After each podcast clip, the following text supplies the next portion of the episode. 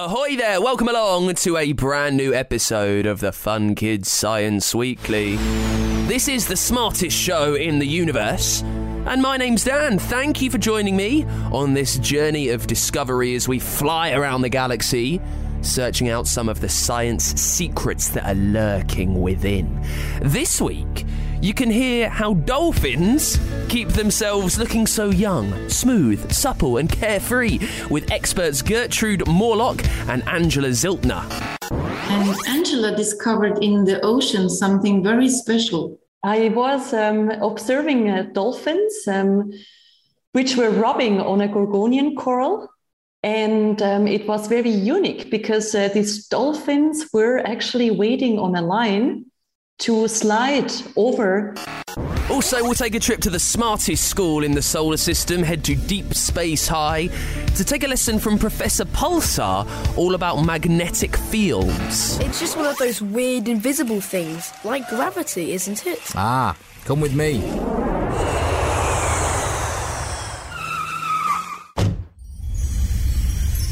Welcome to Norway and the Aurora Borealis, the Northern Lights. And I've got your questions to answer as always. This week, they are on glasses making noises and black holes. Very strong, that one. There's all that and loads more in a brand new Fun Kids Science Weekly. Let's start things off with this week's Science in the News. Experts have found some of the secrets of the people of Pompeii. Have you heard about Pompeii? The volcano that erupted in 79 AD, almost 2,000 years ago. It caused this huge eruption uh, and it completely uh, covered a city in ash it was it disappeared forever pretty much but they found some bones. And they were thought to be buried in this ash and that the people who had the bones didn't run away. Scientists have figured out they might be sick before which meant they couldn't leave. Also experts have found that bad bacteria lasts longer on plastic waste.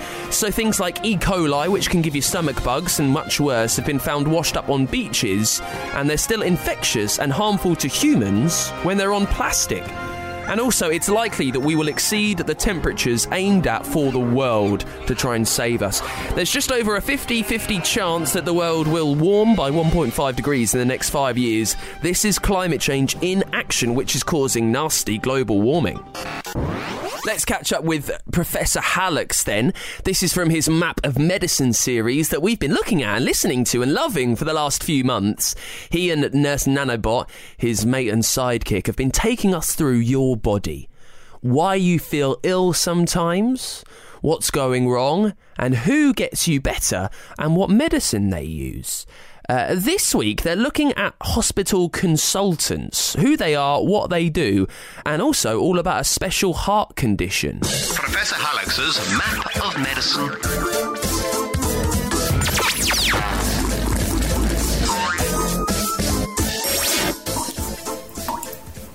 Where's this puddle coming from?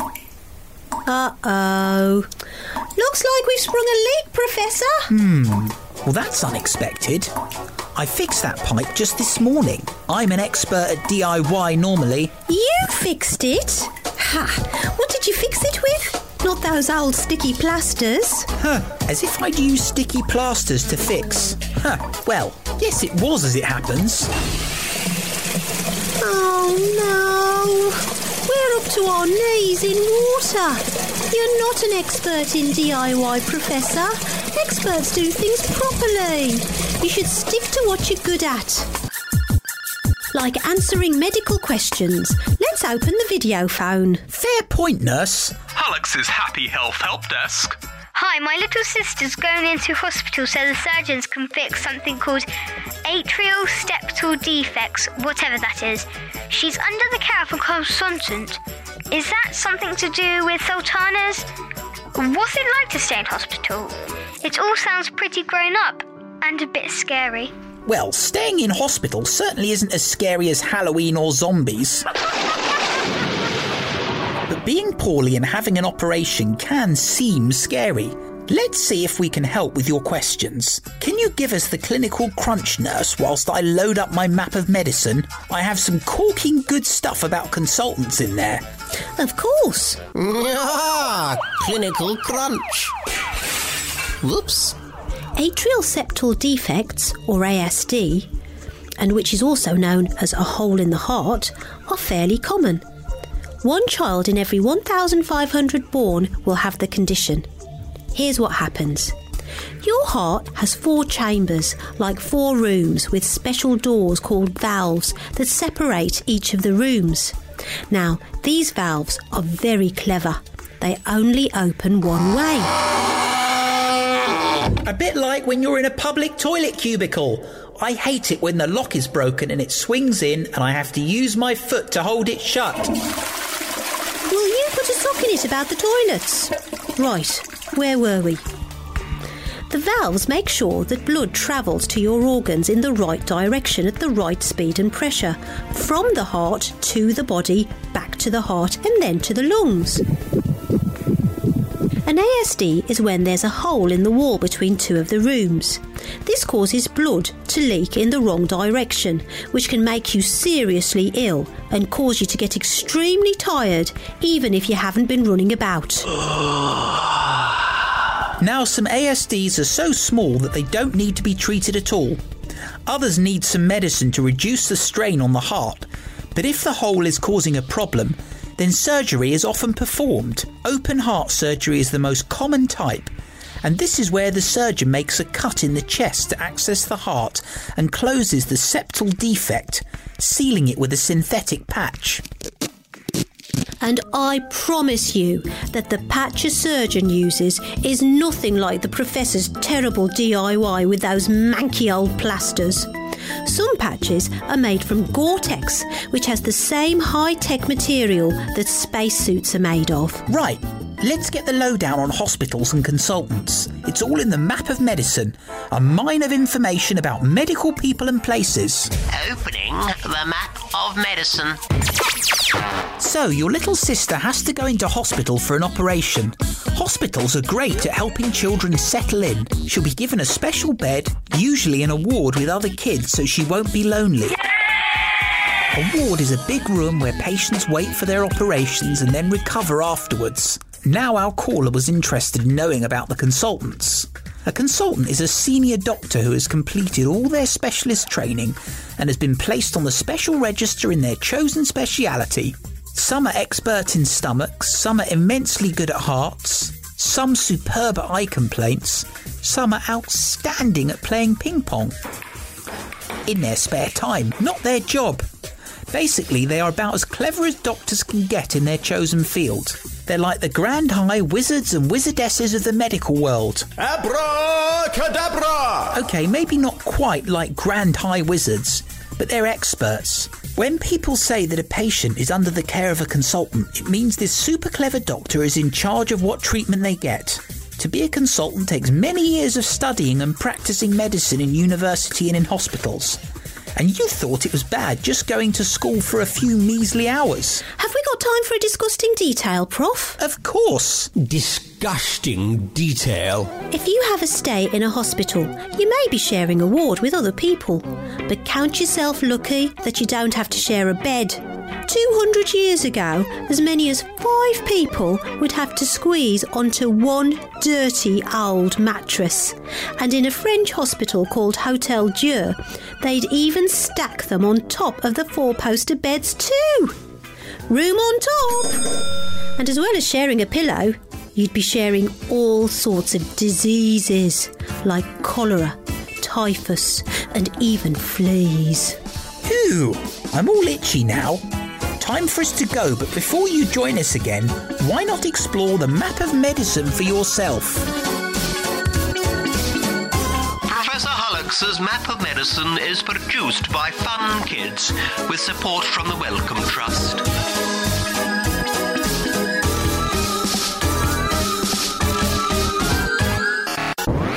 Get to your questions then. If there's something sciencey rattling around your brain that you really need answered, leave it to me. Really easy. Let me do the digging for you. Just send it as a review for this podcast over on Apple. I will see it and I'll do all the work. I'll save you the trouble and the hassle. The first one this week comes in from Beth, who is in Geneva, who wants to know why do some drinking glasses make a noise when you move your finger around the rim of them? Have you seen this? Give it a go right now if you can. You can pause the podcast. You get your glass out uh, and you fill it with water. Then dip it your tip of your finger in, make it a little bit wet, and then if you run your finger around the top of it, it'll hum, it'll whistle, it'll sing and make a noise. It, it does this, Beth, because sound is made by air vibrating. Now, when you run your finger around the rim of a glass, you are vibrating that glass, and that moves the air. That moving air then makes a sound.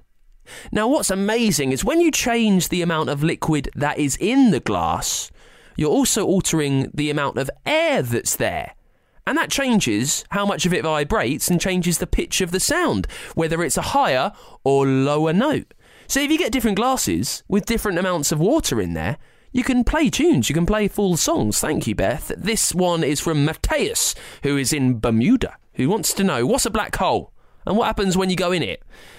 Well, uh, no one really knows properly, officially, Mateus, because they're quite far away and we can't get close enough to them without being sucked in them to, tr- to test it out, to find out what's going on. But here's what scientists think happen. When a star dies, sometimes it'll collapse in on itself. It'll almost swallow itself. And because stars are huge, that's a lot of gravity that's almost disappearing and it becomes a black hole. The gravity becomes so strong, everything is sucked into it and becomes nothing. Not even light can escape a black hole. And if an atom goes into it, one single atom, anything, it will be shrunk down to something so small that it becomes a speck, a thin, wormy line called a singularity. Now, that's what a black hole is, Mateus, but what they do, where you go to, whether you can travel through dimensions and through the multiverse, we don't quite know yet. But thank you for the question. And if there's something you would like answered on this show next week, find the Fun Kids Science Weekly on Apple Podcast and leave it as a review. It's the Fun Kids Science Weekly. Now, when dolphins have a rash or maybe get a grubby skin infection, experts think that they're using different parts of the ocean to help them get better. We'll find out more. A study has been published by Gerda Morlock and Angela Ziltener, who can tell us more. Um, ladies, thank you so much for being there. You're welcome. Hello. Hello, everyone. Well, listen, where did you get the first idea for this study? Gerda, that maybe something might be happening with dolphins and coral. Yeah, so we are looking for um, miracle compounds, active compounds since a decade. And Angela discovered in the ocean something very special. I was um, observing uh, dolphins um, which were rubbing on a Gorgonian coral. And um, it was very unique because uh, these dolphins were actually waiting on a line to slide over the Gorgonian coral, which is a, a soft coral. And they repeated it again and again and we were wondering, wow, what's happening here? Why do they do this? Is there um, a link between the coral and the dolphins? And we also saw that dolphins also were rubbing on sponges and also another coral species called leather coral. So we wanted to see what is going on why do they it's just uh, fun or is it what is it? So we needed to find out this big secret. Gerda what's more surprising? Is it that dolphins are doing this that they are rubbing on the coral to get better or that the coral has some healing property? Both. Both is is um, is perfect and it's made, of course, by nature, so it is perfect. So um, the corals and the sponges they produce a lot of active compounds because they cannot run away in the ocean, so they must defend themselves by producing chemicals. And also, the dolphins are very intelligent, so they use these compounds for skin skin care for i mean they have no hands they have no arms how could they cream their skin otherwise right so they need something like a coral or a sponge where they, they where they can go and get their cosmetics or their yeah treatment. Uh, Angela, how do other dolphins know about this? Is this something that the dolphins are talking amongst themselves, saying, well, look, if you've got a little itch, go down to that bit of coral? Or is it just something that dolphins uh, instantly know? It's actually what we were observing is that the babies are not doing this behavior. So the babies are watching the adults, how they rub on the Gorgonian coral and uh, the sponge. They are just observing for quite a long time. The first baby we observed was over one year. And it looks really funny, for example, when they go or slide over a Gorgonian coral because they look that the fluke, the tail, is not touching the branches of the Gorgonian coral and also the flippers, the pector fins on the side, they also are out. So it looks, it's kind of a strange feeling for them. So they need to learn it. We say this, uh, it's social learning. And it also can be that the adults, you know, because they are used to do it, it's, uh, it might be very good for their skin, they also give this knowledge further to the next generation, to the next babies, to the calves. So it's um, what we have seen, it's a learned behavior.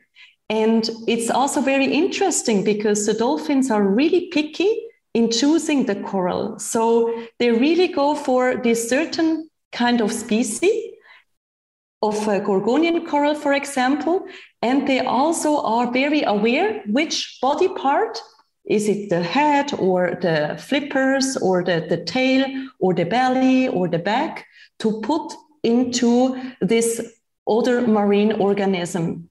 So we really think that this is a, a social learned behavior and the knowledge can be transmitted to the next uh, dolphins the next generations. Gerda, we've just discovered this.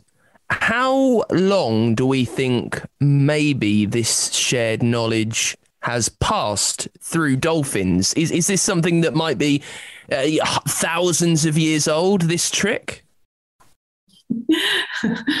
Most likely, we don't know because dol- dolphins do not talk, do not speak, do not talk to us. So first, the analytical chemistry part, uh, this chemical investigation found it out that there could be, at least we think so, that there is a connection. Oh, how, how might this change what we think about cosmetics and about skin cream, do you think, knowing that this coral is in the ocean and it, and it makes it all by itself? Do you think this might change how we uh, medicate ourselves? So the bioactive compounds are located in the corals and sponges. They are rich in these compounds.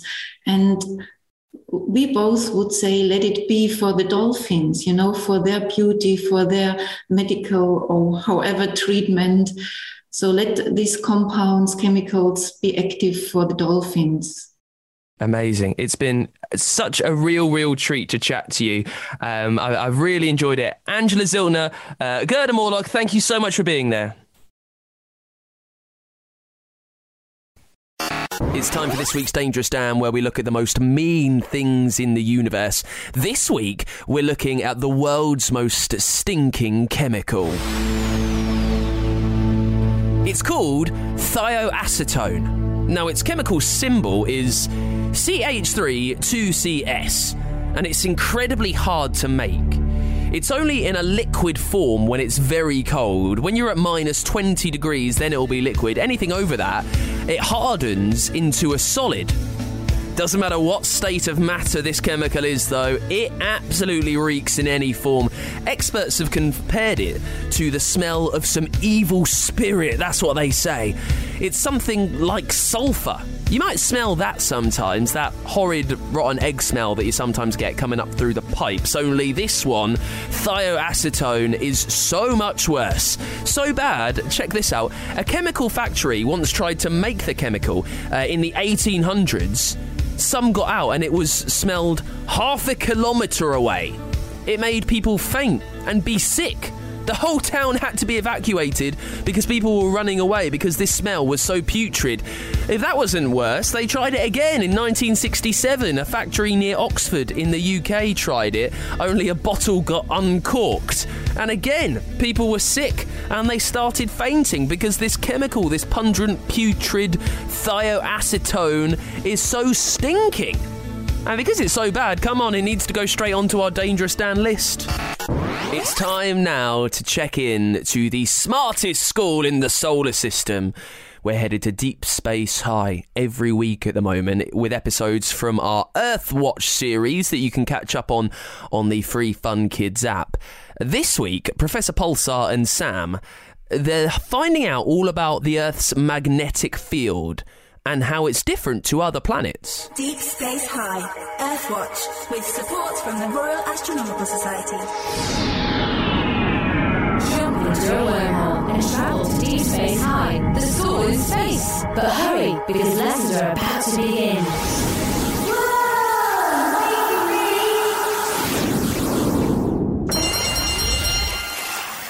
Got your Scalextric out again? I bet you don't know how those cars stick to the track. Of course I do. It's magnets. Loads of toys have magnets, don't they? Certainly do, but magnets are a serious business. Did you know there's a massive magnetic field around the Earth? Um, yeah. The top of the field is near the North Pole, isn't it? Which is why all magnets point north. It's cooler than that, though. A planet's magnetic field forms a shield protecting its surface from tiny energetic charged particles coming from the sun and other places. Cool. Sounds like something a superhero would have. Never fear, Earthlings. I have my magnetic shield. Exactly. The sun's constantly sending particles out, they call solar wind. But when they hit a magnetic field, they're deflected. You can see the effect for yourself. Uh, how can you see solar wind?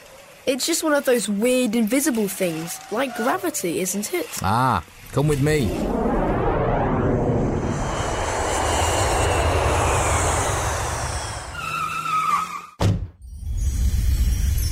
Welcome to Norway and the Aurora Borealis, the Northern Lights. These shimmering light displays are made by particles from the solar wind hitting the molecules high up in Earth's atmosphere. Sometimes they look like waves, other times like spikes, and they come in all sorts of colours. Wow, beautiful greens and blues. But if a planet doesn't have a magnetic field, what happens? Well, they'd have to find some other way to stick things to the fridges. The biggest benefit of magnetism is life on a planet. Solar wind damages living things, you see. Can you remember what causes a magnetic field in the first place? Yes, it's the core of the planet, isn't it? Deep inside the Earth's core, hot iron flows generate an electrical current, and this in turn generates magnetism. So, if a planet has a magnetic field, we know it has a moving iron core. Exactly. Or we can say that it's certainly very likely. It's tricky though because it has to be hot enough, big enough, and flowing enough to create a magnetic field. The flow is faster if a planet is spinning more quickly. Slow planets don't build up enough speed for their own shield.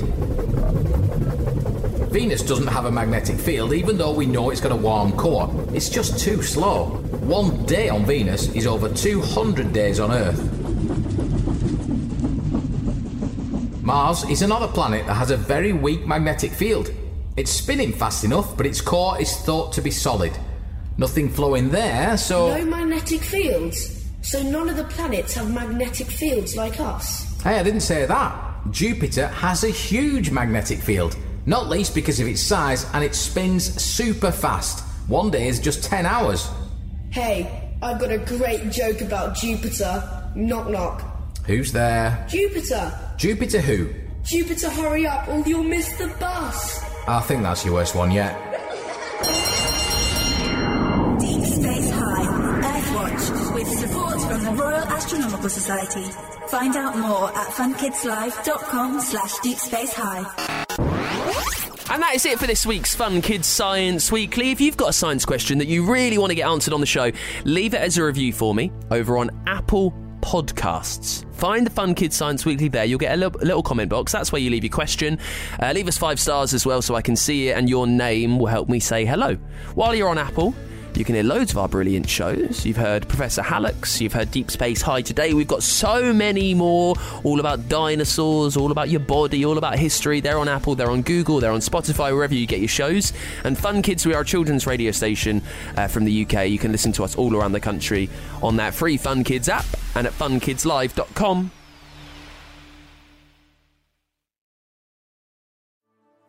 All right. Um, it's got some amazingly pink and white flowers. The leaves look quite kind of like um, kind of furry. You know what I mean? It's a warm spring day in late March, and ever since the leaves have started to come out, Ruby Joe has been wondering why some trees lose their leaves and some don't, and also like how the trees know when it's time to shed their leaves. To find out, join us on the Conversations Curious Kids wherever you get your podcasts.